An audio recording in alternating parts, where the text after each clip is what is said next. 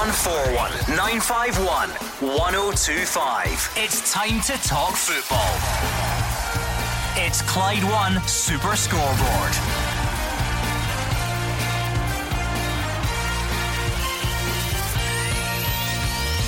Good evening and welcome to Clyde One Super Scoreboard. Another day, another disciplinary update as Alan Power and Paul McGinn escape further punishment after weekend flashpoints. Celtic head to Hibs and Rangers or Killie head to Aberdeen in the Scottish Cup quarter final.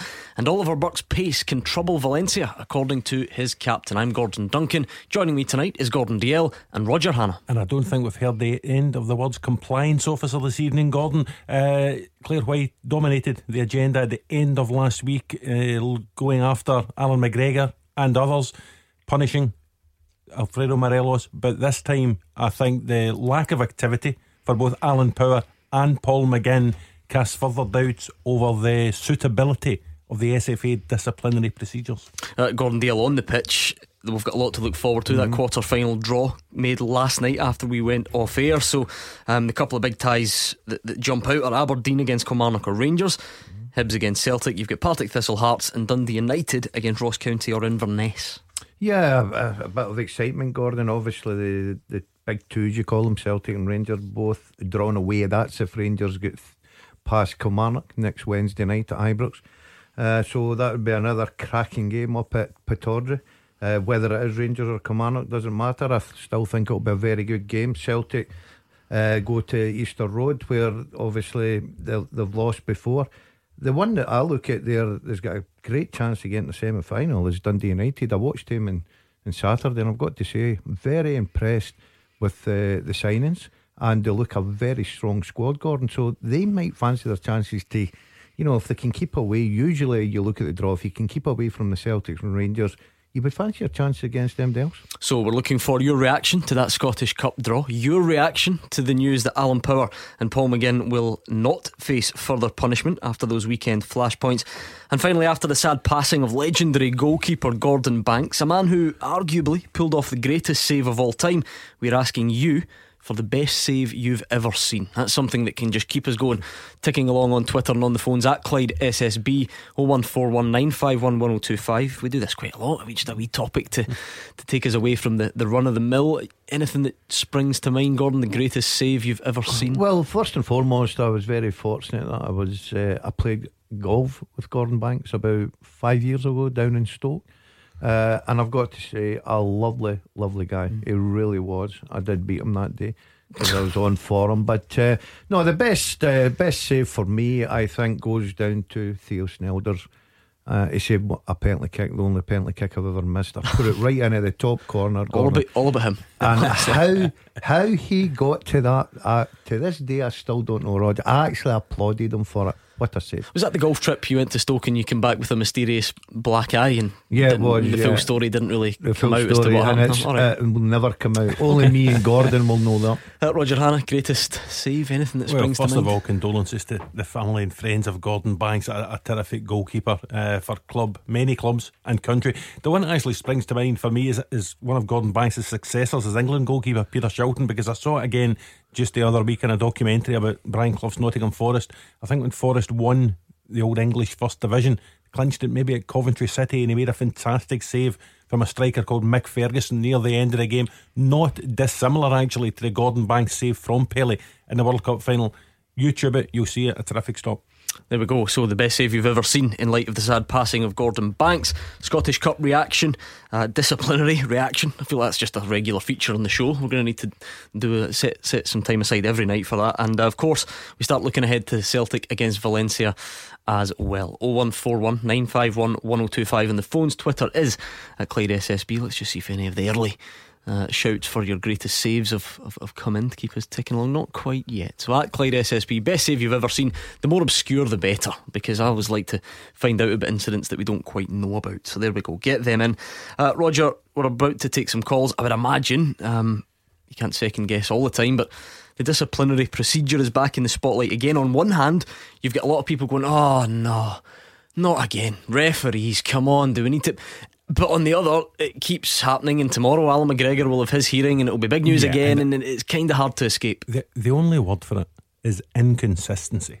Now, if the compliance officer was consistent in her dealings with these incidents, then no one would complain. I said in the show on Saturday, I thought she was quite right to go after Alan McGregor. Thought she was quite right to go after Darnell Johnson of Hibs for that foul on Emilio Izaguirre. He has today landed a two game suspension for that challenge at Celtic Park last midweek. Um, I have to say, I, I didn't doubt for one minute in light of those that Alan Power and Paul McGinn would both be handed notices of complaint today. And the fact that neither of them have, after weekend incidents where I think everyone, certainly everyone I spoke to, you listen to TV, the radio mm-hmm. pundits, everyone at the game felt those two players at two different games. Daz was at St Mirren at the weekend, felt those two players would be done. And the fact that neither of them have been done, just a few days after the likes of McGregor and Johnson and others have been done, it, it just leaves the SFA and Clare Whyte open to ridicule. Here's the bit that is really annoying everyone, Roger, because if the ref, I can't believe I'm having to say this again. If the referee sees it in full, which we can assume, you can read between the lines here. If Willie Collum saw that in full at St Mirren at the weekend and Alan Muir saw Alan Powers in full, Clare Whyte cannot take that any further. Well, so what does that say about the referees? If they saw those incidents in full and are happy with their uh-huh. decisions, uh-huh. then I'll take back what I said about Clare Whyte and ridicule, and I'll say the two referees are ridiculous because those would be ridiculous decisions. Cammy Smith, who was in the wrong end of the challenge from Paul McGinn, likened it to a WWE wrestling move. So that tells you what he thought about it. Even Oran Kearney, speaking yesterday, the St Mirren manager, said he couldn't really have complained had Paul McGinn been done by the compliance officer. That's the St Mirren manager talking. The same goes with Alan Power. Steven Gerrard chose his words very carefully when Alison Conroy spoke to him at Rugby Park on Saturday night. Um, he will be smarting, having seen his own goalkeeper cited for uh, you know for raising his foot. What, what was that? Six inches, eight inches off the ground. Alan Power's foot was five and a half feet off the ground and he hasn't been cited. So the whole process is fundamentally flawed. You were you were at St Mirren at the yeah. weekend, Gordon. Surprised? Uh, amazed, I've got to say. Um, when I watched it, and I wasn't too far away from it, Gordon. My initial thoughts were straight red card. Um, and then when I watched it again on TV, and I've looked at the the position of Willie Collum, and he's only five, six yards away from it. He's got a perfect sight of it. And I don't know how Willie can say that's only a, a yellow card because even everybody looked at each other in the press box if they say there's a red card coming here, that's it, that's the end for St Mirren. And uh, he got away with one. And I'm astonished that he's got mm. away with this. 0141 951 1025. Gordon is a Rangers fan in Helensburgh. Hi, Gordon. Hi there. Uh, I would like to ask the panel if they could tell me when the last time Celtic player has been cited and received a ban off uh, the compliance officer. Well, this is the listen. This is the you, know well, Gordon. This is the thing that's doing the rounds and all of the Rangers message boards and all the supporter sites. How many Rangers players have been cited? How many Celtic players have been cited? How many Aberdeen, Killie, Hearts, Hibs? I, I believe and you will probably have the statistics at your fingertips here, Gordon. More Rangers players have been cited than any other club, and fewer Celtic players have been cited than any other top flight club. Now, is that no, coincidence? You're not answering my question, Roger. I'm asking you the last time. I don't. I, I, it's that long ago you can't remember. Was it 2014, you, you, would, you would need to remind me, Gordon. I, I, suspect you know the answer to this question, Gordon. Well, I've got a good idea. It was, I think it was Glenn Loovens in 2009. Yeah, I don't think the current system was in place. We didn't have a compliance no. officer back in 2009. No, was, there was there was Boerrigter for diving. There was up. Can you tell me the Celtic player in 2014 then? There was Derk Boerrigter for diving. I'm going off the top of my head. There was Alexander Tonev, obviously for um, the racist incident as well. They're the only ones I can certainly remember. Gordon. What band did he get? Uh, what was Tonev's again? Yeah, it was seven or eight. Seven games, or eight I games, I think. Yeah. Um, Boerrigter would have been a two game for, for diving, Gordon. Hmm. Okay, then. Thanks a lot. All right. Uh, well, what do you make of the incidents at the weekend then, Gordon? Uh, well, it's, nothing surprises me. Obviously, you, you all say that I'm kind of biased, but going by your programme, I think you slide the one way, you know. Uh, I don't think it's, it's the Rangers are the most fun that's been taken. You know, I think the answer look, nothing surprising with the referees, you know. Um, well, listen, nothing surprises Gordon. The, the, the third one today, Roger, which is interesting because you're then left to compare it to the rest of them, if you like, is that Darnell Johnson's upgraded red from a yellow does stand. So he gets Yeah. a two, he gets Listen, a, he gets a I've- two game ban, and this is where it all comes back to this notion. Did the referee see it? Did the referee see it in full? And I can completely understand why that bit is driving people up the wall. Yeah, well, I said in the show at the weekend, it didn't surprise me Darnell Johnson had been cited because I thought it was um, a not very nice challenge in Izaguirre. Um, I know Fraser Wishart spoke at length in the show on Saturday about how, in his role with the Players' Union, he doesn't want to see games re refereed. He said it's not something that FIFA want, it's not something UEFA want, and it worried him that having picked up a yellow card, Johnson could then be done and have his card effectively upgraded. Um, having not been penalised, Alan McGregor could be retrospectively penalised. He didn't think this was a way um, Scottish football should be going. Um, that's a perfectly fair, fair opinion. The problem I have is the sheer inconsistency. If you're going to do McGregor and Johnson one week, how can you not do Power and McGinn the next week? It just But the, but the answer is there. I'm not. I'm not saying that everyone has to accept the answer, but th- you're not always comparing like for like because the reason the reason that you can do Alan McGregor is because the referee doesn't Yeah, see it but- in but- full, but and then Gordon, you, you Gordon, cannot Gordon, refer- do. referees aren't there to make the rules up. They're simply there to administer the rules. Uh-huh. Now, if the rule is you're not allowed to kick somebody, then you know I've no problem with referees looking again and doing Johnson and McGregor. But if you're doing that, then you have to do power.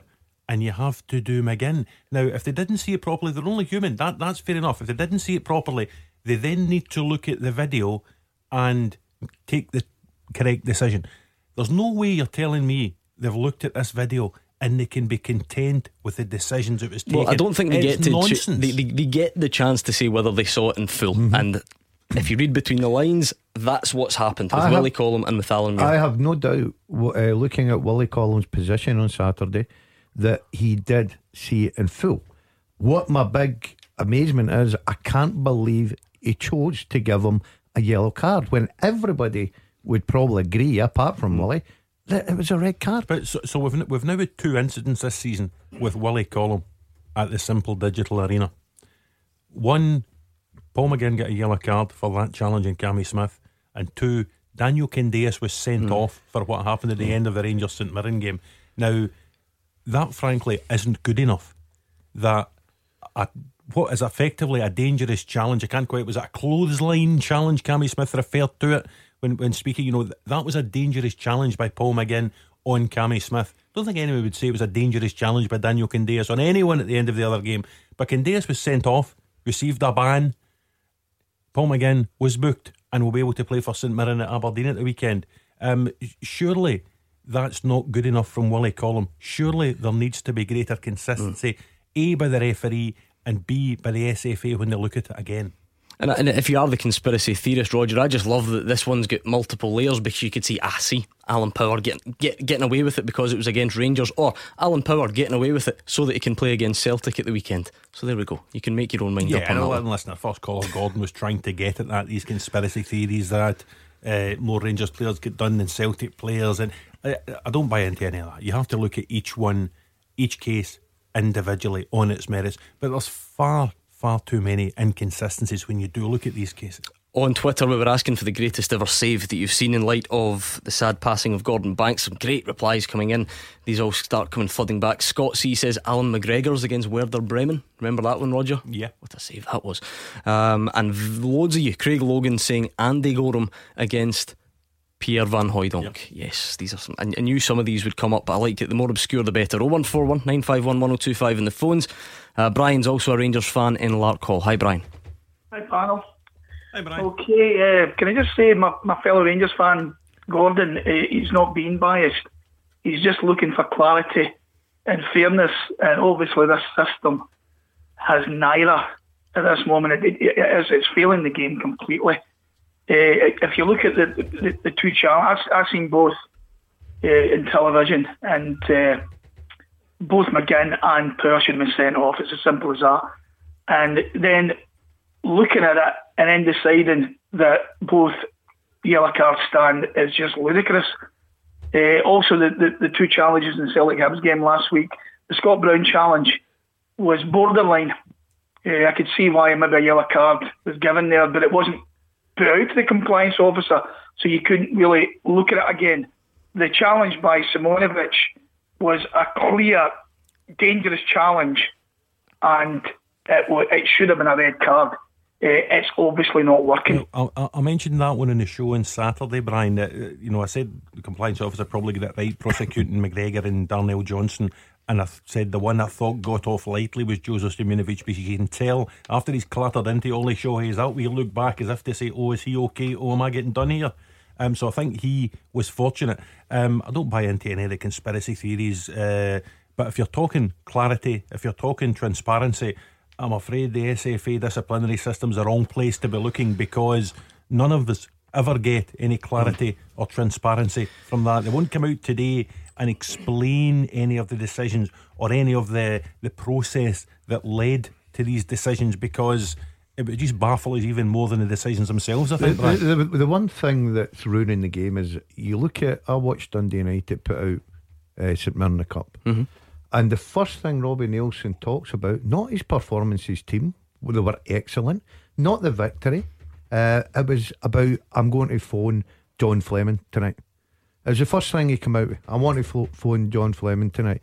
And that's where our game's at now because we, we don't know where we're going with it. We need to look mm. at the rules and see if we can adjust them to help everybody involved. Would it help if, the, if at least, Roger, that the process was explained a, a, bit more transparent yeah. because that because like we've no. been over this a number of times this season so you know what can happen this is a bit of a refresher if the referee didn't see it or he didn't see all of it it can then be taken yeah, yeah, it's passed over to that three man I'm just trying to stay with me if you don't mind it then goes to that three man panel of ex referees who unanimously agree if it goes on to the next stage Th- these ones today Alan Power um, and, and, and Paul McGinn didn't possibly didn't even get to that stage because the referee can say that he saw it all at the time. Gordon, we all understand because we're now all experts in it because we've had so many of these cases.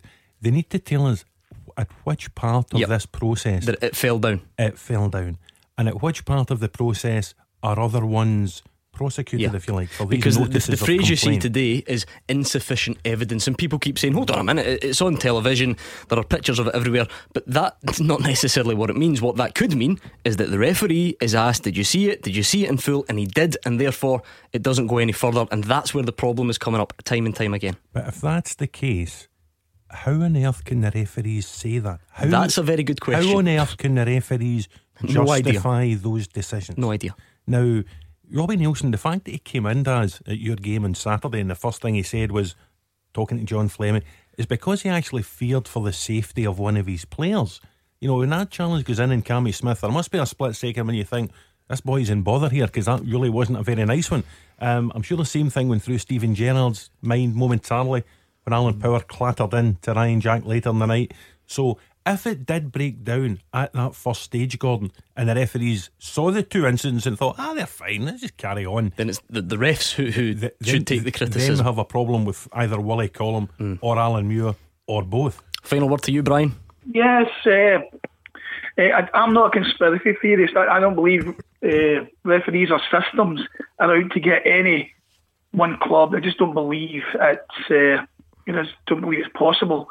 Uh, I just think the system is broken and it's inept.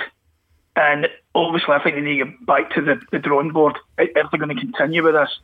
Uh, one other thing. Quickly, Brian, we're a bit late for the travel.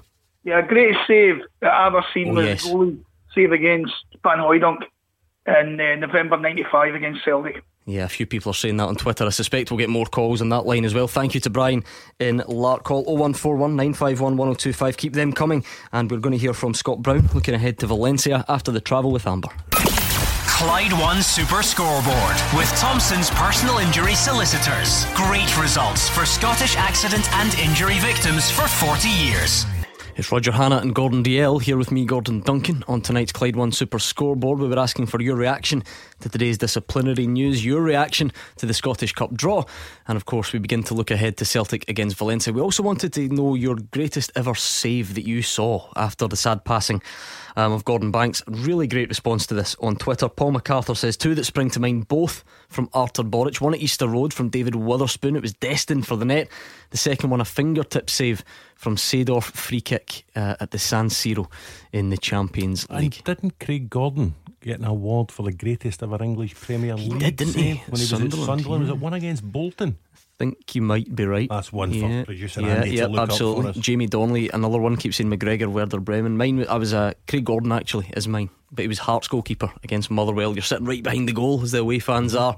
Can't even remember who hit the volley. It was going in the Daz, top Daz will corner. remember who was who had the volley for Motherwell? Daz, you'd be there. Pettigrew. Pettigrew. Yeah, I thought you were going to say that. And oh, what a save that was. So anyway, keep your, your best saves coming in. Gavin's got one. Um, he's on the phone from Greenock. Hi, Gavin. Hi there, how you doing? Not too bad. How are you? Not too bad at all. Uh, it was just with regards to best save I've ever seen, and it's got it got to be uh, Andy Goram uh, for Van Hooijdonk. I was at the game that day as a young boy, 18 at the time. It was unbelievable, and I'm a Celtic man. One that broke your heart, Gavin. That was the one, aye. Unfortunately, aye, as the late great Tommy Burns said, That's it. uh, he, put put uh, Andy Goram's name in his gravestone. But I, uh, un, unbelievable save. Uh, they're saying that I've been at the game that day, and just how Goram got it, I'll, I'll never know. Remember that one well, Roger? I do, uh, and they're all coming back. I mean, I also remember a great one by Jim Leighton at Ibrox in a Scotland Sweden qualifying game prior to France 98. It was a, a terrific save. Can't remember which one of the Swedish strikers it was.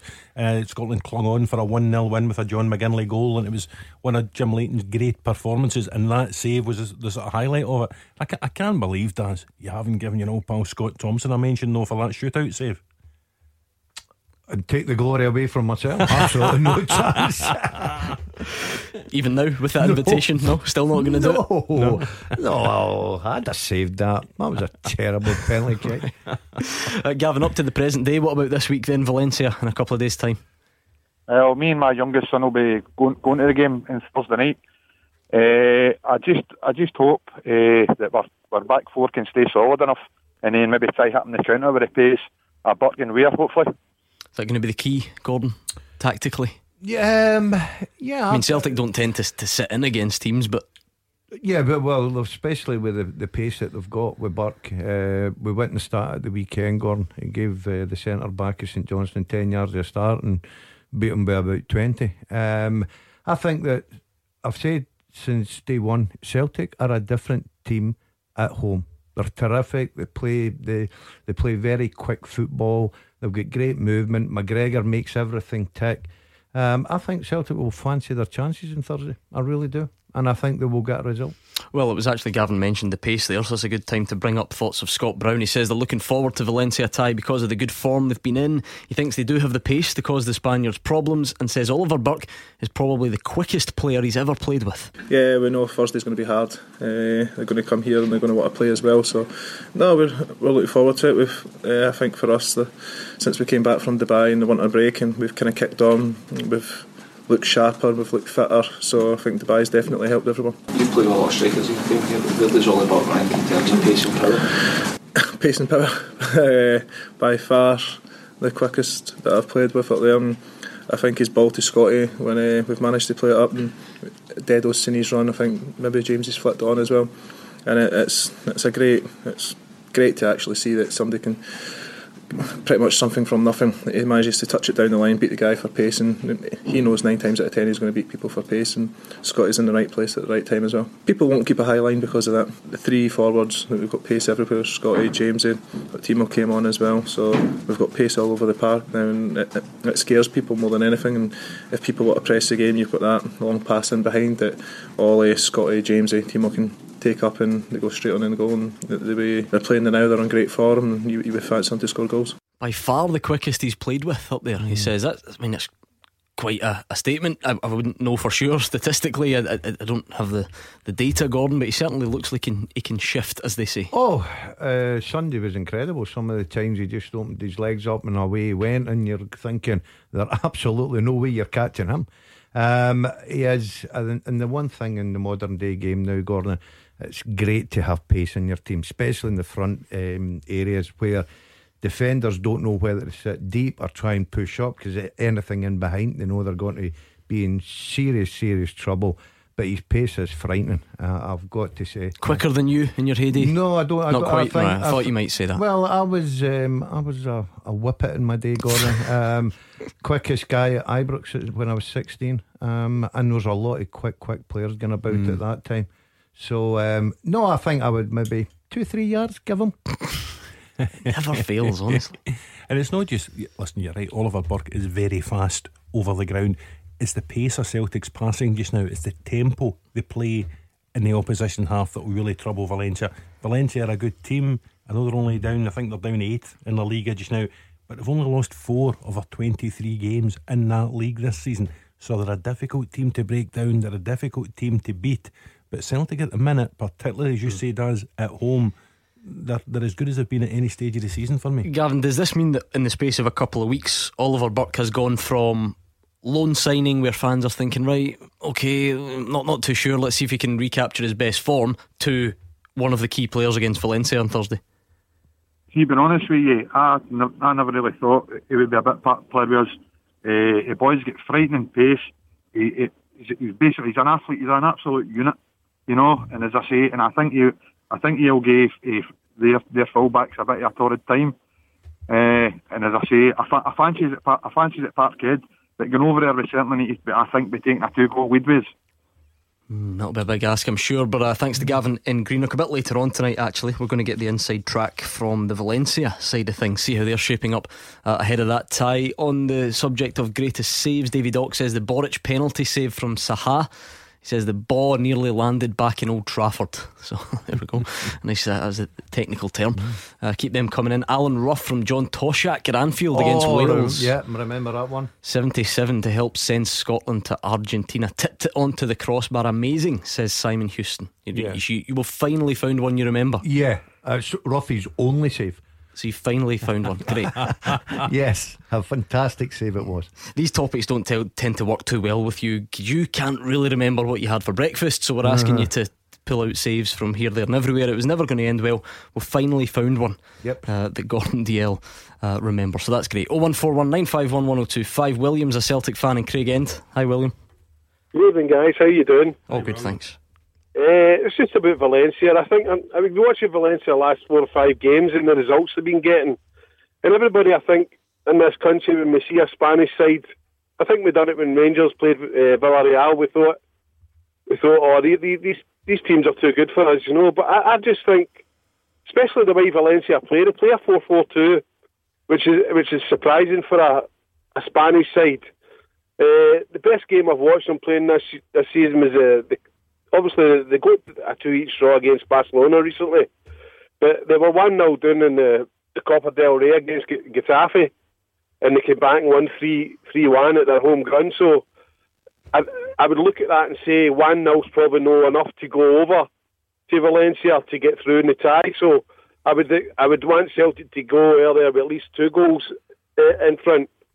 I think there's a lot of people think that the Spanish league's maybe a, too much a higher level than what uh, any Scottish side can compete against, but I don't think Valencia are at that level that that you expect. I think that they're not the side. They're not the side that we- played in 2001. That's for sure. That was a great night when we beat them. When we beat them one nothing. So I'm a, I'm a quietly confident. Uh, I just don't know. I, I don't know what the guys think. Uh, I think playing four four two uh, gives Celtic a chance. What about the, the- William mentioned, you know, having to go over there with a certain lead? This is another challenge when it gets to knockout competitions in Europe, Gordon. You've got the dynamic of are you home first? Are you away for Celtic are obviously at home. So William puts a, a, fairly simple case there that the, the away tie will be the most difficult one, and therefore you really need to get into that in a good position. Yeah, you want to get. I think the most important thing at home in the first leg is not to concede. Um, even if you go over there, I think, I, I- honestly, looking at Brendan Rodgers, I think he'd be delighted to go over there 1 0 because the you know the, their away record's not been the greatest, we all know that. But they have got this new bit of pace in their team where they can sit in and then hit people on the counter attack and they can punish them. The thing I liked about Burke the other day there was I think it was Scott Sinclair's first goal after about three minutes.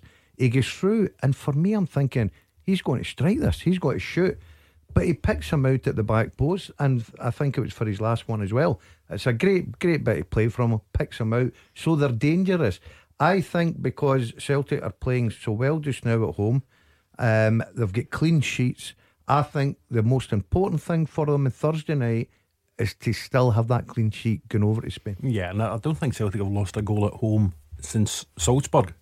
Uh, you know, two months ago. Ever since then, clean sheets all the way through at home. Clean sheets crucial. Now it's a home and away thing, and it's not any of these groups or anything. Gordon, um, I don't think nil nil would be a disaster for Celtic because with the pace they've got and the counter attack, you would always fancy them to go away from home and score goals, even to somewhere like the Mestalla next Thursday night. So nil nil wouldn't be a disaster. Um, I tend to agree with William. I don't think this Valencia team's as good as the team that Celtic met in 2001. Uh, that was a team that was getting to Champions League finals around that era at that time. Um, they're only eighth in La Liga this season. Um, Celtic could probably take a bit of confidence from the way that Rangers played against Villarreal those two draws in the group stages. You know, they didn't look outclassed by Villarreal really at any stage. So I don't expect there to be much between Celtic and Valencia over the two games. Uh, so therefore, if Celtic can get a clean sheet on Thursday, they're in a real chance. By the time we come on here tomorrow, William, we'll have spoken to Brendan Rodgers. We'll have a bit of an injury update. If it were to be Johnny Hayes at left back, as was the case at the weekend, Brendan Rodgers says he would have no problem throwing him in if he has to. What are your thoughts on that?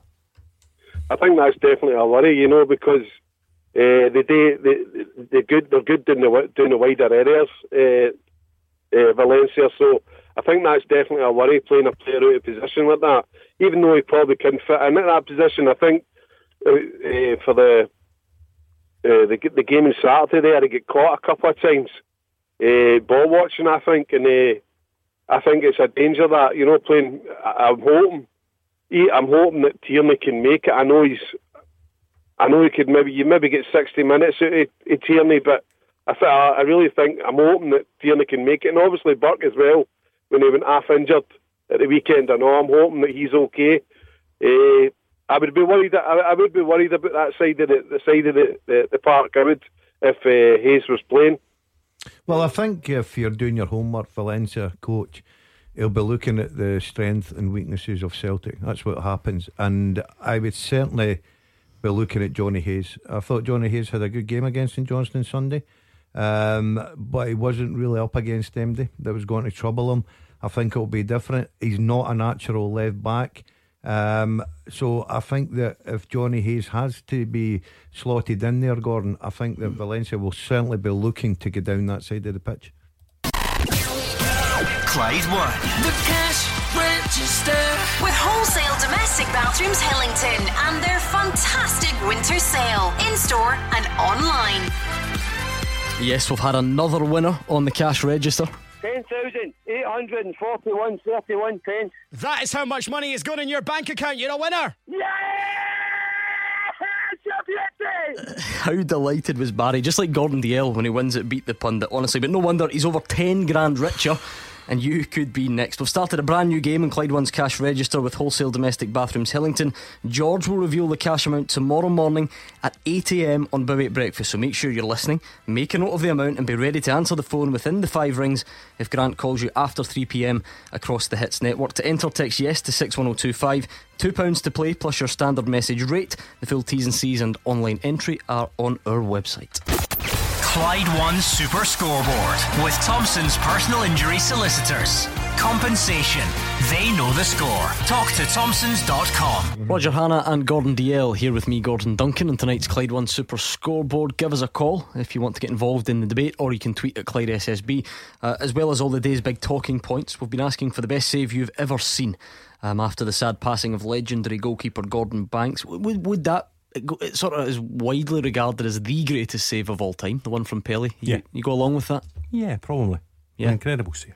Even when you see it now, you know there's been a lot of footage of it today. It's quite something, isn't it? It's how he gets over that bar. Yeah. It's, it's unbelievable. And he has to cover from one post to the, the other post And as well. Part of it's because it's from Pele and because it's Of in the World Cup final. And, you know, the whole thing just made it the greatest save ever, I think. Duke is on. He says two great saves in big games from David Seaman against Scotland from Dailly in the Euro 2000 playoff, and one against Sheffield United in an FA Cup final. Both both top class close range reaction saves. Thanks And for that. That's easy for from, me to say. That one from Gary McAllister with the help of Uri Geller as well. Oh, don't don't, don't get me started on that. Uh, William says Gregory Coupet Lyon double save against Barcelona in 2001. I did say that I wanted, you know, the more obscure the better. and if, if you're plucking out European saves from 18 years ago, I take my hat off to you, William. He says Goram as well. Couldn't believe uh, how good it was. 01419511025. Some of the big news this afternoon is no further action to be taken on Alan Power or Paul McGinn after their flashpoints at the weekend. Jim is a Kilmarnock fan in Rothesay. What, what's your take on this as a Killie fan, Jim? Hi, good evening, panel. Hi, Jim. The difference between McGregor and Alan Power, Power was booked for his challenge. Alan McGregor has been had meant it. He's been at it all season and is getting his just desserts at last. I don't know, what, four or five times this season. And I'm not happy about Gerrard trying to get Power banned. As my mammy used to say, stop acting like a big Wayne and just go on with it. He likes to hear his gums pumping. Did your manager Steve Clarke not try to get Jermaine Defoe banned a few days before that, Jim? No, Yes, he did. no. Yes, he did. Never mentioned James, never mentioned Defoe. He talked about the player that he thought had dived in the Rangers St Mirren game. Who was Jer- who was I don't know Jermaine why Defoe? Defoe's not been pulled up either. That's two weeks in a trot. He's been diving. Well, look, the one against Kilmarnock, Jim, you don't you don't get pulled up for a dive that doesn't work, if that makes sense. So Rangers didn't get a penalty, they didn't get the decision, so there is no mechanism there for Defoe to be punished. And I know you say Stevie Clarke didn't he didn't name Defoe. You're right, he didn't. But that's, that's, Steven what, that's Gerrard what he didn't meant. name Alan Power either. he was he was answering a question by Alison Robbie about Alan Power. Well, this is what we've got to hear. Consistency and inconsistency, Gordon. I'm all for consistency. I don't mind if Steve Clarke wants to call for Jermaine Defoe to be banned. That's fine. But then you've got to accept when Steven Gerrard calls for Alan Power to be banned. You know that that is consistency. You can't pick Alan and Power choose. was booked. That doesn't make any difference nowadays, Jim, Doesn't make because any difference. No, was Darn- Darnell Johnson of Hibernian was booked mm. for his foul on Emilio Izaguirre, and then today it's been looked at again, and he's got a two-game ban. That's the, that's the way it works nowadays. Alan's Alan's Power's challenge wasn't meant. But th- this nature, this, this nature of intent, Jim, isn't actually important in terms of the rules. The rules don't don't mention that. And also, Roger, we all have a, we can all guess, we all have an idea, but um, um, there's only a certain number of people who know what is meant and what Well, isn't. It's, it's- exa- it's, exactly. pretty tough And- for an and- observer. And listen, Fraser Wishart made a couple of points about Alan McGregor challenge at the weekend on the show.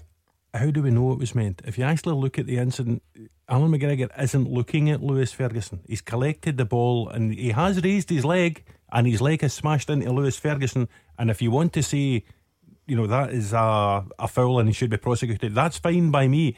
But nobody really knows mm-hmm. what was going on in Alan McGregor's head. Let's whether also he- not lose sight of the fact that not, you don't have you, the rule doesn't specify that you have to mean it. So I don't know why we're getting so bogged down in that. One hundred percent, Gordon. One hundred percent. So it's back to the consistency thing. If you want to do Johnson and McGregor, that's fine. But I think you also need to do Power and uh, McGinn. Otherwise, you look foolish. Where Jim is right, Gordon, I think most people would agree. I don't think many are, are are saying that Alan Power meant it because you know the ball's high and it kind of comes over his head. He sticks a leg up. I, I- I don't think people are saying that he meant it, but that's also not really the point. Yeah, and uh, in my opinion, that I thought that was the wrong. I thought he should have been sent off for that. I thought that he's very lucky to be yellow carded. Was Sadio Mane not sent off in a Liverpool Man City game last season Goalkeeper. for something similar on Yeah. Ederson? Yeah, I thought the referee got that one wrong as well, Gordon. Um, where this today's Roger, and you talk about the consistency is, is the bit that blows this out the water. If we can separate our team allegiances from this, which I know is tough, today is actually a is a victory for those of us who don't want to see the game re-refereed, so to speak. There are people out there who just don't like it. Fraser Wishart was talking about it at the weekend. They don't they don't want to see Uh, ab- absolutely. Now, Fraser and Hugh were sort of arguing about this at the weekend, and you can see both sides of the argument. Hugh's argument was if it helps get the correct decision made, then re referee it. Fraser's point was FIFA don't want that to happen. UEFA don't want that to happen. Um, it takes away the integrity of the match officials if you start re-refereeing all of these decisions. So you can see either side of the argument. But what we need to see, as I keep saying, is consistency. Because last week it seemed that the SFA were quite happy to re-referee games. This week they're not happy to Where do re-referee you games. stand in that then, Roger? Where do you stand in that then? Who's, who would you side up with in that argument? I think it be, be, it becomes quite dangerous if you start re-refereeing every single decision. Now, mm-hmm. even Fraser conceded at the weekend that uh, if it's something that I think the phrases he used were if it really endangers an opponent, if it could It's exceptional break, circumstances. exceptional circumstances, could mm-hmm. break a player's leg, could smash his knee ligaments, mm-hmm. could could cause him serious damage. Fraser. At PFA Scotland is quite content for those exceptional ones to be prosecuted. I think you would include Darnell Johnson in that. There's a case for including Paul McGinn in that Yep. as well, though. But the So- defence would be, Roger, that no one is trying to re referee every decision, just the ones that the referee doesn't see. Yeah, but the whole thing is mired in Yep. I confusion. completely agree, but I'm, I'm just. An inconsistency, and you know, I mean, you couldn't really stand and make an argument in light of what's happened on Friday and Thursday f- for Power and McGinn not being done today. Now, you either do them all or you don't do any of them. I, I would say, or you come out and properly explain your decisions hmm. because it's not good enough for the SFAs just to say, we're doing them, we're not doing them, without explaining why. we, we sort of we, we like to find someone to blame. I think what we've realised, Roger, over the piece, if you take all of these incidents in the last couple of weeks, is that there are there are various weaknesses in, in, in the process here. Which start with the referee because a couple of weeks ago it was all about refs. All we all we got all we got were phones, all phone calls saying the referees are terrible, the standards bad, we need professional refs, etc. In the last week it sort of shifted. You know, it's the the system's a joke. Clare Whyte is a joke, um, and and that's the side of it that needs looked at. If you take Paul McGinn's for instance, we're not having this discussion if Willie Collum sees that the way most people saw it at the weekend and gives a red card. Or if I can take you a step even before that, you read Hugh Keevins' column, the problem starts with the players and the indiscipline of players. Fair point as so well. if Paul McGinn doesn't do it, and Alan Power doesn't do it, and Darnell Johnson and Alan McGregor and Alfredo Morelos and Scott McKenna and all the other ones behave in a disciplined way, then we don't have that. Now, unfortunately, that's never going to happen. So you then hope that the referees get the decision right. And if they can't, you hope there's then a system, a backup, a pa- you know, a safety net, if you like, that gets the decisions right. At the minute, it doesn't appear that to be the case. Jackson Fintry, what do you make of it all, Jack? Hi, panel. Uh, first time caller, so evening to you all. Hello. Jack. Hi, Jack. Um, my uh, my opinion on the, the the compliance officers, as you mentioned, there, there's no consistency whatsoever. I mean, working off of the sort of incidents that I've seen, the the power challenge on Brian Jack, it's almost a, not a carbon copy, but it's highly similar to Miller's challenge on the young Frenkie de Jong boy, I think, uh, for, for Ajax in the Champions League. Now, obviously, I know it's a it's a different caliber of referees and things, but if if that one's if Miller's challenge is a red card, I can't see any reason why Mr. Powers isn't a red card. Yeah, I've got to agree with that, Gordon. Um, obviously, I wasn't at the game. I, I made my way home. I sat and I watched the game later on, and I thought it was a red card. I thought the, the referee got it wrong.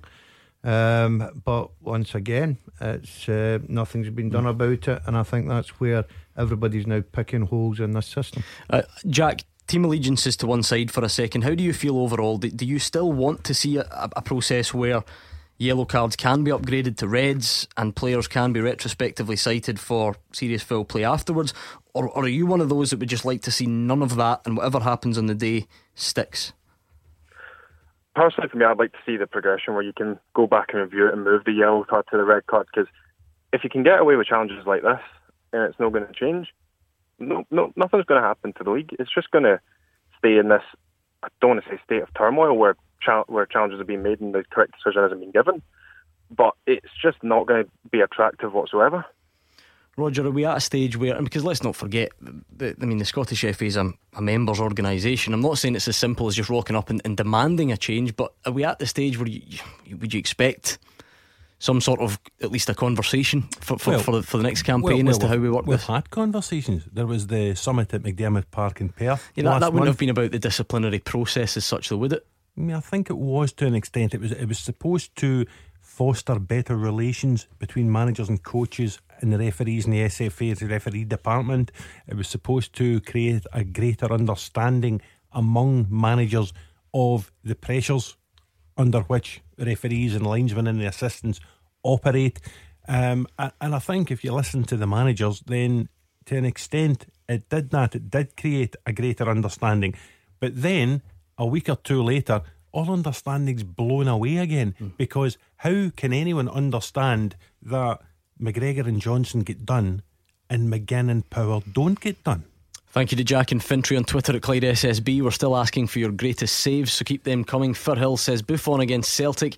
Sutton headed it back across him. He arched his back, clutched it when it was behind him, and almost over the line. Heartbreaking. And I can't believe it's taken us so long. Ian Gray says the greatest ever save Sylvester Stallone against the Germans. On that note, Beat the Pundit. With goals in the Scottish Sun, the SPFL and EPL latest every Monday, Wednesday, and Saturday. It's time for Beat the Pundit. Gordon Dalziel and Roger minus one. Hannah ready to take you on. You could win a signed ball, and remember, same as last night and the same as tomorrow night, just for getting through to play, we're giving you a pair of tickets to the Premier League darts in Glasgow at the Hydro on Thursday. Michael Van Gerwen, Peter Wright, Van Barneveld, all the top boys are going to be there. And just for getting through on Beat the Pundit, you win yourself a pair of tickets. 01419511025. You only have until the news at 7, so be quick. Clyde One Super Scoreboard with Thompson's personal injury solicitors. A team that gets results every week. Talk to Thompson's.com. Roger Hannah and Gordon Dalziel here with me, Gordon Duncan, on tonight's Clyde One Super Scoreboard. You can get in touch on the phones or on Twitter. We have been asking for your reaction to the Scottish Cup draw, your reaction uh, to the disciplinary updates. No action to be taken against McGinn or Power after the weekend. Uh, we've also been asking for your greatest ever save that you witnessed after the sad passing of legendary goalkeeper Gordon Banks. We're going to get the lowdown from Spain on what's happening with Valencia ahead of that game against Celtic. But first of all, let's do this. Beat the Pundit. With goals in the Scottish Sun, the SPFL and EPL latest every Monday, Wednesday, and Saturday. Yes, beat the pundit time. Minus one Hannah and not minus, minus one. DL are standing by. One of them is up against Andy Murray, would you believe? Not that one, a Rangers fan from East Kilbride. Hi, Andrew. Hiya. How are you? Eh, not bad yourself. Was it the darts that hooked you in, or were you fancying your chances anyway? Uh, most of the darts. I see, I knew it. The phones look, they looked a bit busier than usual, but anyway, there we go. Just for getting on tonight, Andrew, you have won yourself a pair of tickets uh, to the Premier League of darts this Thursday at the Hydro. You're going to see all the top boys in action. It is Valentine's Day, by the way, Andrew. You aware of that? That going to cause a problem? Uh, hopefully not. No. Right, okay. Well, blame our friends at the PDC for giving you the tickets, but there we go. You can let us know how you get on on that. And speaking of Valentine's Day, you'll be in here with us, Gordon Dalziel, on Thursday. I thought a man yeah. of your um, history would uh, would have other plans. I'll just wait till I go home at night and open all my card, Gordon. That's plenty. Okay, doc. I'm going to toss the coin. Heads, you will be up against Roger minus one Hannah, and tails, you will be up against Gordon Dalziel. Once one of them gives me a coin because I've lost mine. There we go. Let's see how we get on. And it is heads. It's minus one Hannah up against Andrew from East Kilbride. Good luck, Andrew. So I'm going to give him some Clyde 2 in his ear, Andrew. Make sure that he can't hear you. You've got 30 seconds head to head with Roger. You can pass. So if you're going to do it, do it quickly. Are you ready to go? Yes. Good man, your time starts now. What was the final score of last night's Highland Derby? Uh, two each. Who was the first Scottish club Billy Dodds signed for permanently? Uh, Dundee. Who was the manager of Aberdeen immediately before Derek McInnes? Uh, pass. Which Celtic players picked up the most league bookings this season? Uh, Brown. Which St Johnstone player today signed a new deal at the club? Oh, pass. At, which, oh, wait, at what Scottish stadium would you find the Roseburn stand? Uh, Hearts. Okay. Let me bring Roger Hannah back. Roger, are you with us? We bit of Boston there in Clyde too. That, that to your liking? Yeah, Yeah, no okay. complaints there, Gordon. Good stuff. All right, we'll get the same set of questions to you. Remember, you do start on minus one, just in case you've forgotten. All right. What was the final score in last night's Highland Derby? 2 2. What was the first Scottish club Billy Dodds signed permanently for? Partick Thistle. Who was the manager of Aberdeen immediately before Derek McInnes? Craig Brown. Which Scot Celtic player has picked up the most league bookings this season? Callum McGregor. Which St Johnstone player today signed a new deal at the club? Richard Foster. At what Scottish stadium would you find the Roseburn stand? Tynecastle. Jimmy Calderwood has managed in Scotland and which other country? Holland. And which Scottish League Two club's badge features a pickaxe and a shovel? What a question that is, honestly. League Two. E- Annan Athletic. Okay.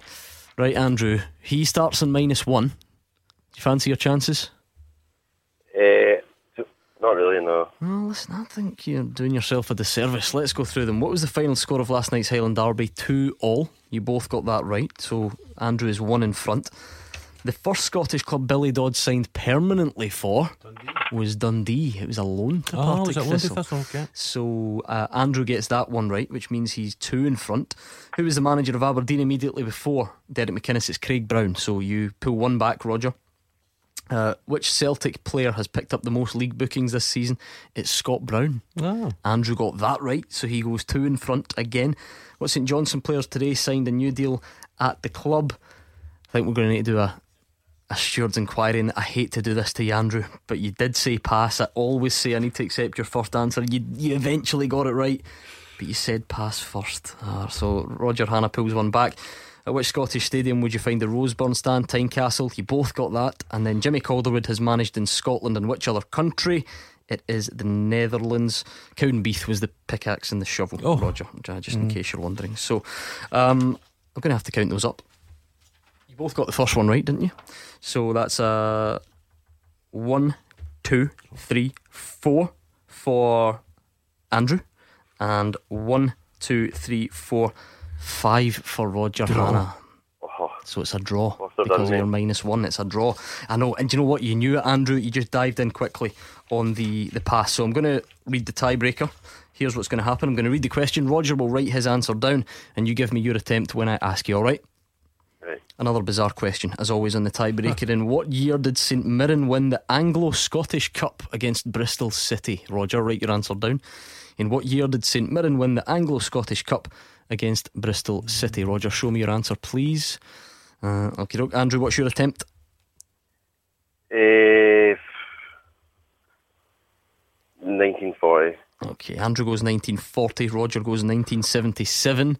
The answer is 1980, Andrew. He's done you on the tiebreaker. Hard lines. No idea. Good man, Andrew. It was a good effort, and of course, you're already a winner. You're off to see the Premier League of Darts thanks to our friends at the PDC this Thursday at the Hydro. That good? That's brilliant. Excellent. Enjoy the Good darts, man. Andrew. Enjoy your night. Romantic setting, that though, isn't it? The darts. I've never been to the darts. You can write. I mean, you could write a wee poem, I suppose, on the card that you get, and you can hold it up to the camera, and that's mm-hmm. that's romantic. I'm sure mm-hmm. it is. Can you not take your wife or girlfriend with you? Of course you could. Exactly. Yeah, oh, yeah. nice night at the darts. Absolutely. You'll That's have romantic. one more chance to win tickets to the darts on tomorrow night's Beat the Pundit. You you you you got plans? Was is darts something you think you could pull off as a romantic trip? I could pull off any romantic. You think so? Yeah. I'm not so sure. anything. I am not so sure at all. Right, 0141 951 1025. Give us your thoughts on any of the day's big stories. We're still looking for the best saves you've ever seen after the sad passing of legendary goalkeeper Gordon Banks as well. Now, we're going to take a, a bit of a closer look at Celtic against Valencia. So I'm pleased to say we're joined on the phone uh, by David Cartledge. He's a, a Spanish football expert for ESPN 442, amongst others. David, thanks for joining us. No problem. Nice to join you guys. Uh, just tell us a little bit about Valencia at the moment, David, in terms of how, how their form is, how they approach this game on Thursday. Yeah, absolutely. Um, they've had quite a, an underwhelming uh, season, if we're honest, given how well they played last uh, last season. Um, and, and this year they've really, really disappointed. Uh, obviously, they're coming down from the Champions League. Uh, they were knocked out of their group, performed very poorly there. Uh, their league form has been quite similar. And only in recent weeks, um, I would say that they have begun to turn things around and show signs of life, which might not be good news for Celtic. Yeah, I mean, you look at the last three, for instance, I think they've drawn all of the last three, one of them at Barcelona, though. So they, I mean, they're clearly um, doing something right if you can go somewhere like that and get a point. Yeah, absolutely. That was one of their better performances. Uh, you know, they got a good away win against Celta Vigo. They beat close rivals Villarreal, and then, as you say, they got that point against Barcelona. And the weekend, honestly, wasn't a bad point against Real Sociedad either. So things are definitely turning around. Um, it's just it's hard to get away from the season being a disappointment considering the the talent they have available to them. Yeah, who, who makes them tick then? For any fans going along or watching in television, David, who would be the, the danger man, if you like, from a Celtic perspective? Um, I would say to, to stop Valencia playing, you have to keep an eye on Dani Parejo, um, little central midfielder, um, excellent um, technique, high levels of passing. He's the captain. Um, and he just really, really uh, gets the team going. And um, I think if he gets, you know, comfortable, if he gets a foothold in the game, then then that isn't good for Celtic at all. So I would say to Celtic potentially, you know, get a defensive midfielder on him and just shut down his passing angles, shut down the movement around him, um, and then that should, you know, help Celtic get through the game. Squad wise, did they arrive in good health? Um, yes, everybody's uh, pretty much fit. Uh, missing Roncaglia, the new uh, centre back, uh, through suspension. But other than that, they can field a very, very strong team, and I think they can be uh, confident of uh, seeing through this tie. I think with the, like I say, with the talent that they have got, they should definitely be performing better right now. They're a difficult team to beat, David. They've only lost four, I think, of, the, of their 23 league games so far. Um, yeah. Will they miss Roncaglia at the back alongside Ezequiel Garay? Um, I, I, think they'll be okay because with Roncaglia, he's a new signing, um, and I think Gabriel, who used to play for Arsenal, um, will, will, step up, and I think he'll try to, to man that defence basically. So they should be okay. Um, and, and, I mean, the problem is they have drawn far too many games this season. That's been a big disappointment. I mean, who knows? It could bode well for them, you know, if they want to hold Celtic, but they just they're very negative at times, and that has you know come to hurt them in the fact that they have sat in deep, they have tried to you know see games through, and they, they simply haven't been able to, and, and that's what's caught them out. Such a Spanish dominance of this competition in recent years, David. Did, did Valencia yeah. have designs on, on winning this thing? Is that is that a priority for them? Um, I think you know trying to get into Europe again for next season is the priority. Um, so I think they're going to be concentrating on the league a lot more. And I mean, uh, you know, I think that's probably his priority for them to try and improve that league position they have. Because with it being such a disappointment, I think I'm not saying that this competition is a distraction, but I just think they need to you know really focus on that league form. In terms of a goal threat, David, when Valencia beat Manchester United in that Champions League group, they, they had Michy Batshuayi up front. He was on loan from Chelsea. Yeah. He's now back in the English Premier League with Crystal Palace. Mm. Where, where, will the goal threat come from? Is Santi Mina fit? Will Kevin Gameiro start the game? You know, does Rodrigo come back into to the plans for this game on Thursday night? I think it'll be Rodrigo. You know, I speak of Dani Parejo uh, being the captain, being the leader, but Rodrigo uh, Moreno, the striker, he he definitely takes on a lot of the load as well, and is the vice captain, you could say. And I think if you know the goals are going to come, then it's uh, it's going to be via Rodrigo or potentially Santi Mina. The problem with Santi Mina is he's sometimes he just kind of looks disinterested, and, and that's the problem. His, his game relies on, being charged up, being very energetic, and he simply doesn't like to play in that manner too often. He doesn't really, hasn't really clicked with him at the moment. He's a very talented player, but he's somebody who needs to have more consistency in his game. Uh, listen, David, we're not uh, naive enough to think that the, the Spanish football fans will, will know the Celtic squad inside out. I know that doesn't happen. I wonder if there are any Celtic players that, that are on the radar over there as has been a potential problem to Valencia.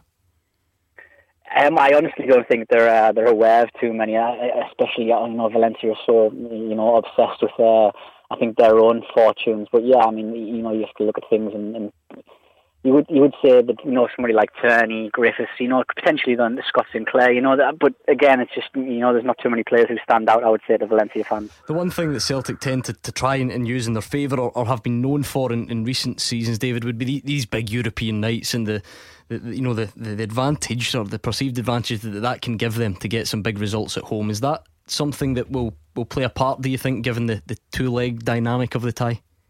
Yeah, absolutely. I think that's going to be a huge part. Um, Valencia simply aren't used to playing in front of that atmosphere that is generated uh, by Celtic. You know, it is very, very special, of course, and and it, and it has been thrown Valencia this season that they are quite weak in in terms of mentality.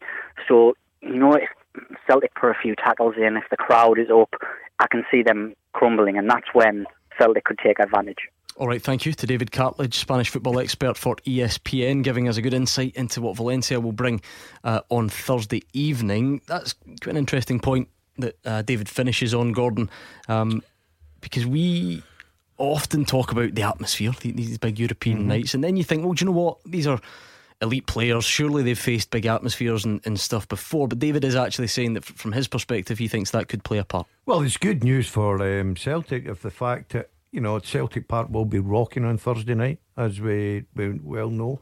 Um, and David's saying there about, you know, that could be a big factor, and, you know, Valencia could crumble, which I, I found very surprising there to hear those words. But I'm sure that Celtic will make it um, a, a terrific atmosphere, mm.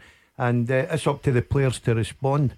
Uh, the Celtic players to respond to that atmosphere. I've, I've got a sneaky feeling that Celtic can get a real positive result on Thursday night. Uh, David telling us, Roger, that this is by no means a a priority, this competition for Valencia. But if you were a Celtic fan watch listening to that and hoping that they arrive out of form or with a, a huge injury list, that's not going to be the case.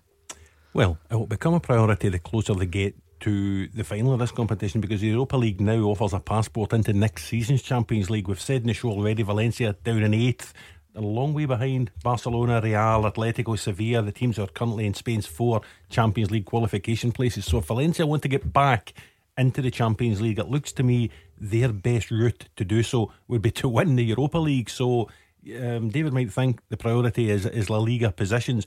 I'm not so sure about that. If you're Valencia, you look at this competition, you fancy yourself to win it, then this Celtic tie is huge for them.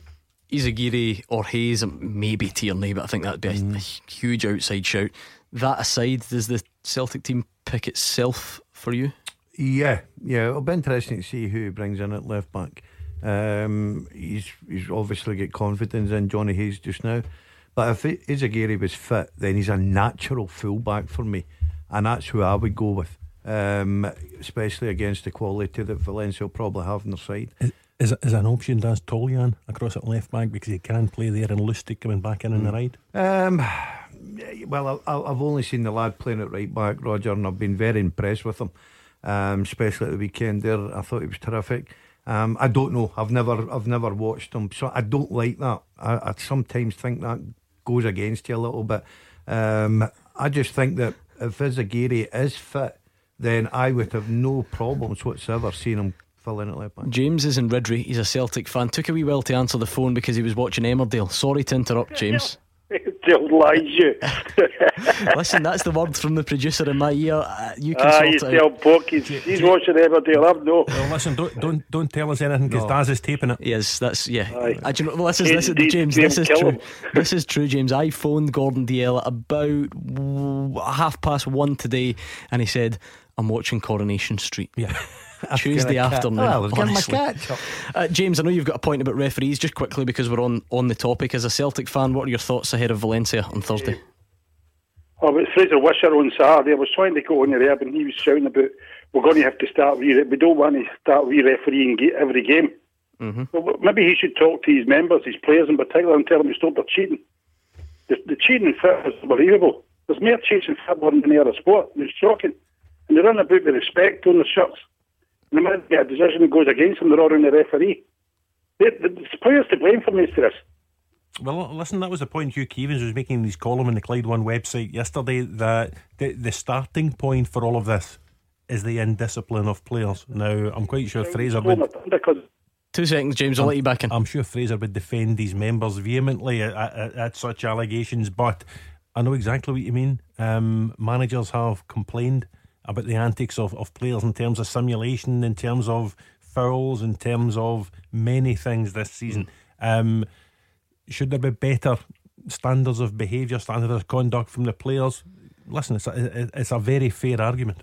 Of course, you're right in many respects, James. But in fairness to players, there are some times where you're not you're not trying to cheat. I mean, if you fly into a tackle and you're trying to win the ball, but but you get it wrong, it, it might be a red card offence. But there's got to be a difference between that and, and you know deliberate cheating, surely. Yeah, well, I've not talking as well. Don't start rolling about. You know, the ones that run up and shouting, people centre half, booked, centre half. And plus, if I don't forget, you have to one's in the right place. It's not a, not a great line that James has got. I think so. We'll, we'll leave it there. But you, you, you got the gist of, of what the point was, Roger, but it's got to be important to draw a distinction, surely. Yeah, I think cheating's probably a, a, little bit too far. The point Hugh was making, and I think the point several managers, Stephen Clarke, Steven Gerrard among them, um, have made is that a lot of players are leaving themselves open to the potential of notices of complaint from the compliance officer, Clare Whyte, because of their conduct. You know, Steve Clarke wanted Jermaine Defoe done. Steven Gerrard said it'd be fascinating to see if Alan Power was done. Alan Power hasn't been done. Paul McGinn hasn't been done, Hmm. despite Oran Kearney saying it wouldn't have surprised him if his if his captain had been done. So i i- it's a can of worms at the minute, Gordon. Thanks to James and Ridley. Sorry about that, James. The line wasn't great. Um, we're still looking for your greatest ever saves as a tribute to the late great Gordon Banks. Bunbeg Brian says, I'm torn between two. Packie Bonner, last minute of the 88 Euros against England from a Gary Lineker header. He says it was literally a clone of Banks and Pelé. The other would be Fraser Forster from a messy shot at Celtic Park, top corner, tiniest of touches. So keep yours coming in on Twitter at Clyde SSB. As always, the Tuesday night full time teaser is the toughest of the week. You really need to know your stuff to get on on a Tuesday night. Uh, we're going to get that teaser up and running next. Clyde One Super Scoreboard with Thompson's personal injury solicitors. Win the compensation you deserve. Talk to Thompsons.com. Roger Hannah and Gordon Dalziel here with me, Gordon Duncan, on tonight's Clyde One Super Scoreboard. Keep your tweets coming at Clyde SSB. We are asking for the greatest save you have ever seen. This is after the sad passing of Gordon Banks. So many getting in touch to say the likes of Allan McGregor against Werder Bremen. We've had a lot of shouts for Andy Goram against Pierre Van Hooijdonk. So keep them coming. As I said earlier, the more obscure the better. Ones we haven't heard of. Tell us the story. Tell us why it was so good. Now, it's time for the teaser, the full time teaser. Are you ready? That's not quite the answer I was looking for. Ready? Great stuff. Now, as always, Tuesday nights are quite difficult, so you're going to have to think carefully about this. A pen and paper may help you. Yeah. Since 2000. Oh, by the way, it's called uh, Who's the Man? It's actually a name. There's a title for the question. I love that. So, since 2000, 11 players with the word man anywhere in their names have played for Celtic or Rangers. Since 2000, 11 players with the word man anywhere in their names have played for either Celtic or Rangers.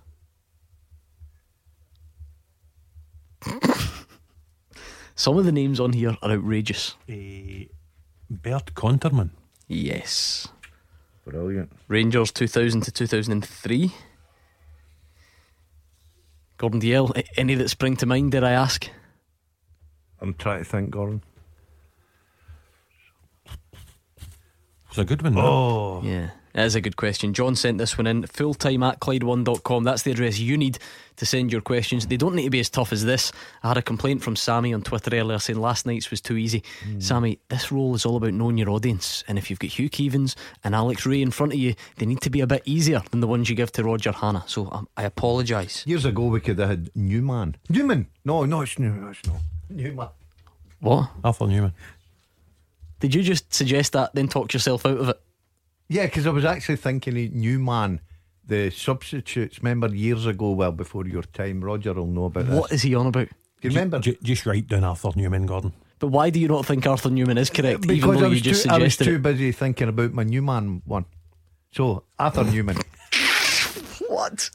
Right, okay, yes. Arthur Newman played for Rangers 98 to 03. So since 2011, players with the word man anywhere Oh, Stephen McManus. In their name have played for Celtic or Rangers. Stephen McManus. See, once you get the bit between your teeth, oh. that's a good start. That is a good start. Arthur Numan, Stephen McManus, Bert Konterman. You can play along on Twitter at Clyde SSB. That is a very good question. I like it. All right, Brian is a Celtic fan in Moss Park. What's on your mind tonight, Brian?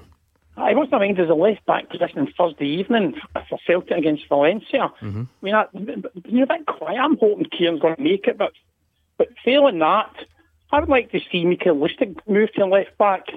I know he's not the greatest, but he's got years of experience playing in World Cups and what European Championships. And Mio Izaguirre has cost us big time in Europe. Johnny Hayes had a very good game on Sunday, but that's probably the worst um, Premier League performance I've ever seen by a team. St Johnstone was so poor, it was unbelievable. So just like your, your thoughts on that, I think Lustig is obviously um, capable enough to play at left back for us. Gordon. Well, he certainly got the experience. You're right there, um, but I just feel that I don't. I can't see uh, Kieran Tierney playing. I, I, I can't see them risking that at all. I mean, he's not played since the, the European game against Salzburg, the 13th of December. Yeah. He- I mean, he strikes you as the type of guy that you could probably throw back in, but Yeah, I think it'd just be Unlikely. too early, Gordon. Um, I would, if if everybody was fit, I would play my natural full back there, and I think the natural full back is Izaguirre. Roger, what about um, Brian's point in terms of you know looking towards the the experience of Lustig as, as a as a factor as to why he should play Well, there well, if needed? Yeah, as we said a few minutes ago, I think if, if Lustig was going to come into the team, he would come in at right back and Toljan would switch over to left back. I, I tend to agree with Brian that the preferable option would be Kieran Tierney starting the game. Um, he's back in training, he's been working hard this week. Um, I'm quite sure if Brendan Rodgers was to ask Kieran Tierney to go out and play against Valencia, I wouldn't let anyone down. Um, interesting to see who the final decision on that is taken. It's left to whether it's left to Kieran, whether it's left to the manager, whether it's left to the medical department, because he has now been out f- for quite a period of time, you know, more than two months. So it would be a big ask to come back in. He's a Gary. We don't know if he's fit after that Darnell Johnson challenge either, or whether it'll come down to Johnny Hayes. But uh, uh, listen, you said it earlier on. The Celtic team picks itself, with the exception of that left back role. Brian. Yes, I, I mean, I think Kieran, Kieran's are like, Kieran and Scott Brown are very similar players. They're just, they would, they would go through a brick wall for Celtic, and I think if Kieran played, I know it's sounds a wee bit like hyperbole, but I think he would he would do his utmost to put in his best performance he could. And if he's told, even if he's 60% fit, I would certainly get him in there. And I- I've got one of your answers. That's, No, no, no, no, no, no, Brian. No, no, no, no, no, no. Don't, Brian. Don't tell them because for I it, like to see these two struggle. I've just turned Brian's mic off. So, Brian, well done for getting it, but I'm not sharing him. it with. Did you? I've got one. I've Oh, got one anyway. Go for it. Go for it, Does. Hyndman, the lad at Hibs. Emerson Hyndman. Yep. Yeah. Now, this is one that was signed. I don't know if he actually played for Rangers. People Manieri. Maniero. Mm, no, he's not. He's, he's not on John's list anyway. That's what you need to know. All right. Thank you to Brian in Moss Park. 0141 951 1025. Keep your answers where they are at the moment. Kenny Carmichael's got a good one for you um, on Twitter. What else have we got? Scott Murray's thrown a couple in, actually. Lewis has got that Emerson Hyndman one. He got it before you did, to be fair. Oh, listen, we've just, we've just had a text for the mushroom. He says Gael Bigirimana. Never played for Rangers. Ah, mushroom, you're wrong again. He was signed, but he never played. On the best saves, Kieran says best saves I've seen were Fraser Forster's performance against Barca in 2012, being dubbed La Gran Muralla. What does that mean, Gordon? Fantastic save. The Great Wall. Oh, consequently, says Kieran. There we go. Mm-hmm. Kieran's bringing a bit of, I don't know, a bit, a bit of something extra to the Thursday, the, the Tuesday night show. We don't usually get exotic language like that, but Gordon Dalziel will store that one for the future. You going to use that to describe any goalkeepers?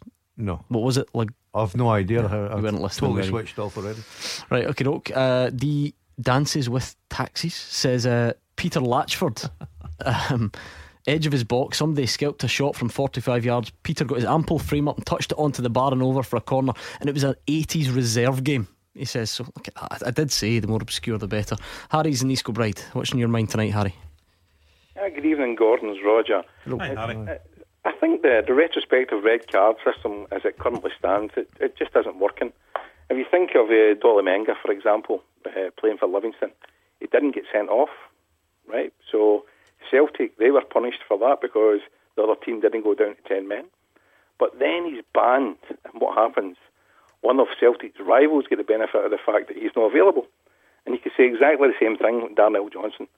So really, if you're going to kind of make it a bit fairer for a team who didn't face the 10 men, it'd be better if it was banned against that team. And the two match ban or the one match ban was the next time they played the opposition. The way it currently works, you know, your Celtic's getting hit twice for the same offence. We've had this before, Harry, and, and the response I gave then is the obvious problem I can see with your suggestion. What if that is in the final Hibs versus Celtic meeting of the season, and uh, you know Darnell Johnson leaves the club in the summer? You know, I appreciate this is all very hypothetical, but then he- you know then he never serves the ban. So does that not seem a bit counterproductive? So now, uh, he can serve the ban in those rare circumstances where that happens, and that's a fair point. When in these rare circumstances, he still serves the ban, but he moves on to the next team. But he's that team that he's playing for. It's against the team where he was sent off. I mean, there's always going to be a next season and a next season and a next season. You're missing the point here. I think it's the player who's been banned against the opposition team. You know, I do get it, but you know, I'm talking about. I mean, you're talking about St Mirren. it's St Mirren could easily be relegated. It's think not all it about players yeah, leaving. It's too complicated to administer. I, I, I think it would be. There's a degree of fairness in what you're saying, Harry. I just think for the authorities, it would just be too difficult to to implement because of you know what the point Gordon made and various other points as well.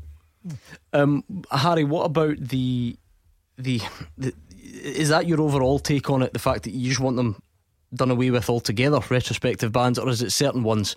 We've we've seen a bit of a distinction here. I think Fraser Wishart made the point on the weekend that he felt you know violent conduct, things that really were not seen at all by the refs. He was happy for them to be looked at retrospectively, but these serious foul play ones, McGregor, Power, Johnson, those were the ones he didn't think that, that should be retrospectively looked at. You, do you see a distinction there?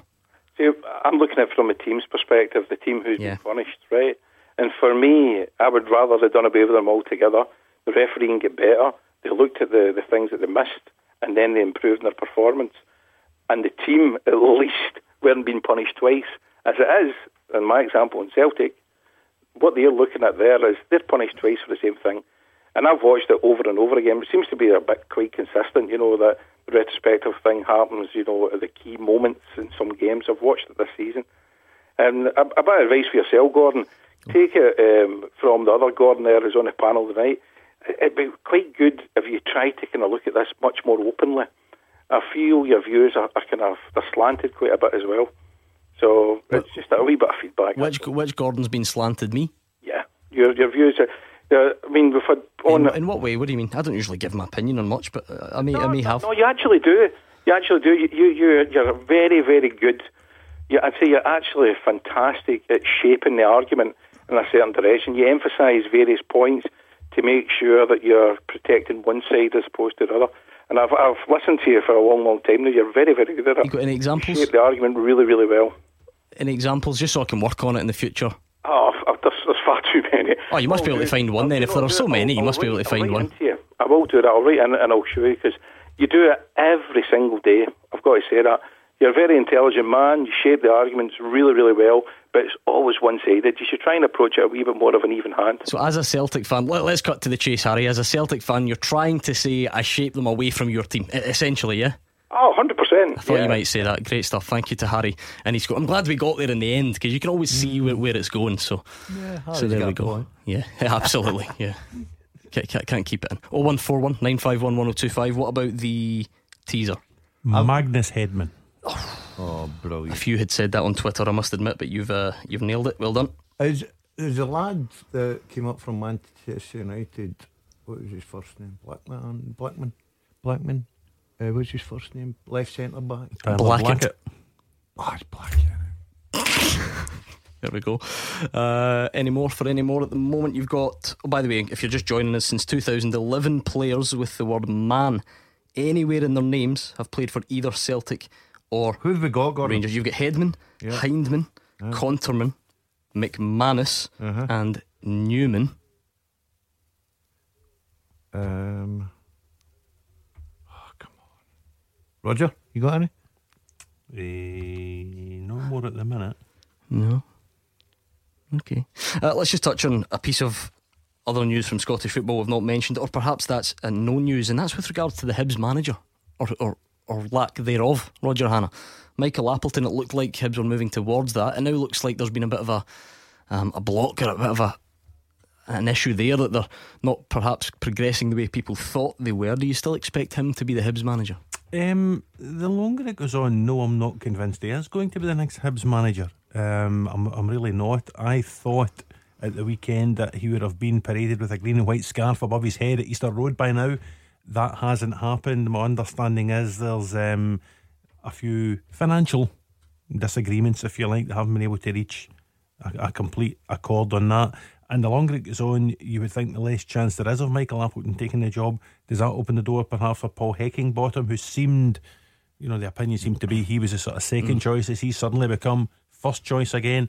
Or you know, do they have to start the process again? Any truth in the rumour that this is a campaign started by the Scottish football writers who are scared of him, having seen his tattooed biceps and don't want to ask him any difficult questions in future oh, press conferences? Yeah, listen, he does, he does appear to like a tattoo, doesn't he? He's a big boy. Oh, yeah, I was watching him behind you, Gordon. He looks a very strong lad. On the television, by the way, he's not here. No, on the TV. just the yeah, way you said screen. that, just sorry, sorry, sorry, a bit of confusion. Screen. Um, yeah, so interestingly, Roger, because you've got Eddie May at the weekend explicitly saying, "Yeah, it's, it's the last game. It's my last game in charge." I've been told. I've just been told there it's my last game in charge. Mm. all of a sudden we're nearly on Wednesday, and you just wonder if he will be back in the dugout this weekend. Yeah, Hamilton, big game. Uh, Hamilton have started well under their new manager, Brian Rice, a former Hibs player. Uh, Brian was there at the weekend to watch Hibs beat Raith Rovers in what Eddie May thought was going to be the last game for him in charge. But the longer he goes on, the deeper we get into another week with no appointment at Easter Road. You just begin to wonder. There we go. Let's see uh, right quickly on the teaser then. Any more? Still looking for anyone with 11 players with man in the name that have played for Celtic or Rangers since 2000. Hedman, Hyndman, Konterman, McManus, Numan. I don't know. I'll give you some thinking time. We'll get the answer next. Clyde One Super Scoreboard with Thompson's personal injury solicitors. A team that gets results every week. Talk to Thompson's.com. Into the final part of tonight's Clyde One Super Scoreboard. Roger Hannah and Gordon Dalziel here with me, Gordon Duncan. This is a cracking question, and as I expected, it's getting a cracking response on Twitter. Fraser Andrew has got an absolute stunner of an answer that you two haven't come up with yet. Um, Mikey's thrown some in. Hugh, Jerry, James. I can see you all giving it a good go. What about you two though? You're you're the two that, that matter in here. We're looking for eleven players since 2000 with the word man anywhere in their names that have played for Celtic or Rangers. So guys like Magnus Hedman, Emerson Hyndman, Bert Konterman, Stephen McManus, Arthur Numan. You've had a few minutes to think. Myles Beerman. Say that again, and this time I'll put your mic on. Sorry, Myles Beerman. That's a great And, shout. and- and we finally got to the bottom of who you were trying to say five minutes ago. We thought you were trying to say Tyler Blackett when you are actually trying to say Andre Blackman. Yeah. Andre Blackman. Well done. Uh, Dean Furman. That's a great shout from you, Oh, Roger, Roger Hannah. Dean Hanna. Furman, Rangers back. Was it? That was about ten years ago now. Yeah, we South African laddie. What Mhm. about Juan Manuel Ortiz? Oh my goodness! Who what, what a shout that is. Manali McCoy's son. Juan Manuel Ortiz, right winger from Oh, Spain. yeah, I remember him. Came in, put the shirt on, took it off again, and went him.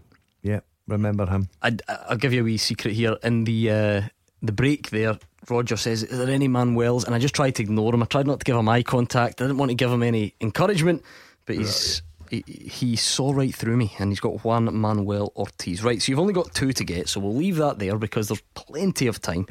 Um, here's a pretty disturbing story, Roger, in that the best subjects for this show are ones that you can come on and say, right, what do you think of that? And let's look at the both sides of the argument. St Mirren today issuing a statement condemning fans who spat and threw coins at an unconscious Dundee United fan on Saturday. Uh, I don't really think there are, are any other sides to that than condemnation from everyone. Yeah. I mean, I couldn't agree more. Um, if this incident happened and it's St Mirren themselves who have brought it into the public domain, then the people culpable should be banned from all football grounds in the country because they brought shame on St Mirren, they brought shame on themselves and their families, and they brought shame on Scottish society. How on earth anyone could be guilty of those crimes is, is just beyond me. And there's an unfortunate move again towards antisocial behaviour at football grounds. You see it more and more down south. I think there was some um, Burnley supporters being prosecuted over an alleged incident at Brighton. There was some Everton supporters who have been arrested over an alleged incident at Watford at the weekend. You saw it when Everton played at Millwall recently. Um, there have been other unsavoury incidents up here in the last couple of seasons involving one off the top of my head the Falkirk Dunfermline game last season. Um, it's becoming more and more prevalent. That has to be a worry for football, and I wish St Mirren Football Club well as they try and root these people out. I mean, Gordon, what, what are we doing exactly? I know you, you can't even you can't even talk about passions running high or rivalries because that's all absolute nonsense. Mm-hmm. In the in you know when it when it comes to stuff like this, why on earth can we not just be a little bit better towards each other? That Well, can't that that- can't be too much to ask. Yeah, that's uh, is a big question, Gordon. I was actually there on Saturday. Unfortunately, I never witnessed what was going on. Uh, Dundee United brought large numbers down, made it a really good atmosphere, a good cup tie. It was a good game. It had a lot of excitement. But this uh, this is just ridiculous. It needs stamped out. There's no place whatsoever in the game for it. It's absolutely incredible. And Roger's correct. If St Mirren find this these people um, that were involved in it, they should never be allowed back into a football ground. This is where this whole question of self policing comes up time and time again, Roger, because you the clubs. I mean, they can use CCTV or, or whatever else, but there becomes a, a reliance on fans to sort of do the right thing and, and help out, which I would appreciate isn't always easy.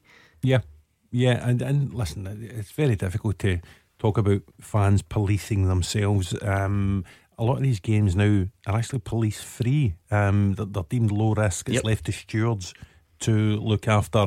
Um, basically, look after public safety, if you like. Um, it's very difficult though to, to ask stewards to, you know, involve themselves in incidents like that. There, there needs to be some moral responsibility on individual supporters to do the right thing, to help other supporters, regardless of the colours they're wearing, in their hour of need. Um, the allegation today is that not only did they not help the supporters, they actively went out to degrade the injured, unconscious supporter. Um, it brings shame on the club and it brings shame on the game. 01419511025 is the number. Alex, a Rangers fan from Airdrie, has dialed. What's your point tonight, Alex? Hi, um, I actually called in last night to make some points about the broad, the Broadfoot and Power incidents. I, I don't want to rake that up again. That was spoken about last night. Um, I, I mean, Roger, who, who watches a lot more football than I do, um, clearly agreed that uh, both Kirk Broadfoot, um, he could have been sent off for the penalty incident because he prevented uh, a goal scoring opportunity. But second, he, he should have been uh, yellow carded for taking Defoe out. Power, I mean, that that was a flying drop kick out of Conor McGregor's textbook. Um, I think it's it's a question of consistency, or perhaps the lack of it. Uh, I mean, inconsistency starts with the referees, and it's then compounded with people like compliance officers uh, and their consideration of um, incidents which are to be cited. Um, uh, you know, for the avoidance of doubt, I'm a Rangers fan, and, and the first caller tonight made a good point when he said, when he asked, when, when was the last time a Celtic player was cited for, uh, you know, um, an incident? So all these things. When you say that, when you say made a good point, Alex. I mean, I, I know what the I know what the insinuation is. I, I'm, I'm I'm not that daft, but what does that prove? What what does that actually prove about Well, let- Rangers let being me cited more? up one thing right now. I'm not a believer in any uh, conspiracies uh, of either uh, blue or green variety. Uh, I'm only interested in consistency uh, of decisions on the field of play and consistency of how they're dealt with uh, when they come in front of a compliance officer. Yeah, I, I get that, but you, you were talking about And there you is no consistency. I mean, Roger, as I say, who watches a lot more football than I do, uh, has already said there is no consistency. So, you know, uh, how, how do we solve this problem? Oh, there's a question, Roger. At, fi- at five to eight. Um, how do we solve it? Um, I think there needs to be a root and branch investigation into the SFA disciplinary procedures because uh, they've been put in place with the best of intentions. Unfortunately, in practice, they're clearly not working. Um, we listened to Fraser Wishart on the show at the weekend, who runs the Players' Union. He's deeply worried that these procedures are unfair on his members. Um, you listen to supporters; they're deeply worried that you know that they're not being fairly applied across the board. Um, you listen to managers who are now actually on a weekly basis imploring the compliance officer to go and prosecute players from other teams. I'm not sure that can be right. Um, so there are a lot of things that need ironed out. Um, we can't do it mid-season, but I think if the SFA and referees are going to have more meetings with managers, and I believe that is planned, then come this summer, I think there needs to be a big meeting where we need to sort out all these problems because we can't allow this to rumble on into another season. By nature, I tend to be quite a, an optimist, Gordon Dalziel. But Mhm. listening to, to what Roger said, I, I'm not I'm not sure how we, how we get it back. Just just looking at the way it is now, the culture. Um, I explained the other night, you know, that the the possibility that a lot of it is obviously social media driven, with, as far as you know fans are concerned. And are we too far gone? Do we ever get back to a stage where we don't pour over? you know, every single decision on a Monday and a Tuesday and a Wednesday. And, you know, f- for us, for instance, you know, we'll, we'll get the odd tweet or the odd phone call saying, Do you know what? We're fed up talking about refs. Let's talk about football. Do you know what happens tomorrow? Al McGregor has his hearing to find out whether he Yeah. gets banned or not. So then, then that is big news, and the big news just keeps coming because of this this culture that we've got. Yeah, and the sad thing is, Gordon, it's probably one of the most exciting seasons uh, we've had for a long, long time. Some of the football, as I, I, I touched on, I, I watched St Mirren Dundee United in the Cup on Saturday. It was a very exciting game. Celtic on Sunday uh, scoring five against St Johnstone. You look at Aberdeen and Rangers game. We should really, when people are saying, well, we don't promote our game uh, good enough, but unfortunately, it's not about all the product that's on the pitch. It's about the product that's Mm. off the pitch. But I don't know. I, to answer your question, I really don't know. But we have to try and do something. Since 2011, players with the word man in their names have played for either Celtic or Rangers. We've got Myles Beerman, Andre Blackman, Dean Furman, Magnus Hedman, Emerson Hyndman, Bert Konterman, Stephen McManus, Arthur Numan, Juan Manuel Ortiz. We're two away. Roger, any joy? Mm. I'm struggling. I'm out. Completely done? Yeah, I'm finished. You've got one Rangers, one Celtic, if that helps at all. Positions. The Rangers one is really quite recently, but his Mhm. Rangers career didn't really amount to much, and that's why you can't remember him. Mm-hmm. I think Who he- would, who would be his manager at Rangers, do you think? Pedro Caixinha. I think he played in that infamous semi final defeat to Motherwell. Oh, I'm struggling. He played a part, certainly. I think he came on. He was a winger on loan from Man City. Surprised you didn't talk to him about the good old days. What do you call him, Roger? Ah, I can picture the lad. Well, ask him his name. No, go for it. Aaron Nemane. Ah! And lastly, you've got a Celtic one from 2010. He was up on loan from a London club, and it's his first name. His surname is something that you take a photograph with. Oh, Kamara. Yep, what's his first name? Diomansy Kamara. Diomansy Kamara. Thank you, Roger Hannah and Gordon Dalziel. We're back tomorrow from 6 with Mark Guidi and Jim Duffy. Callum Gallagher's up next, so stay where you are. Clyde One Super Scoreboard with Thompson's personal injury solicitors. Compensation. They know the score. Talk to Thompsons.com.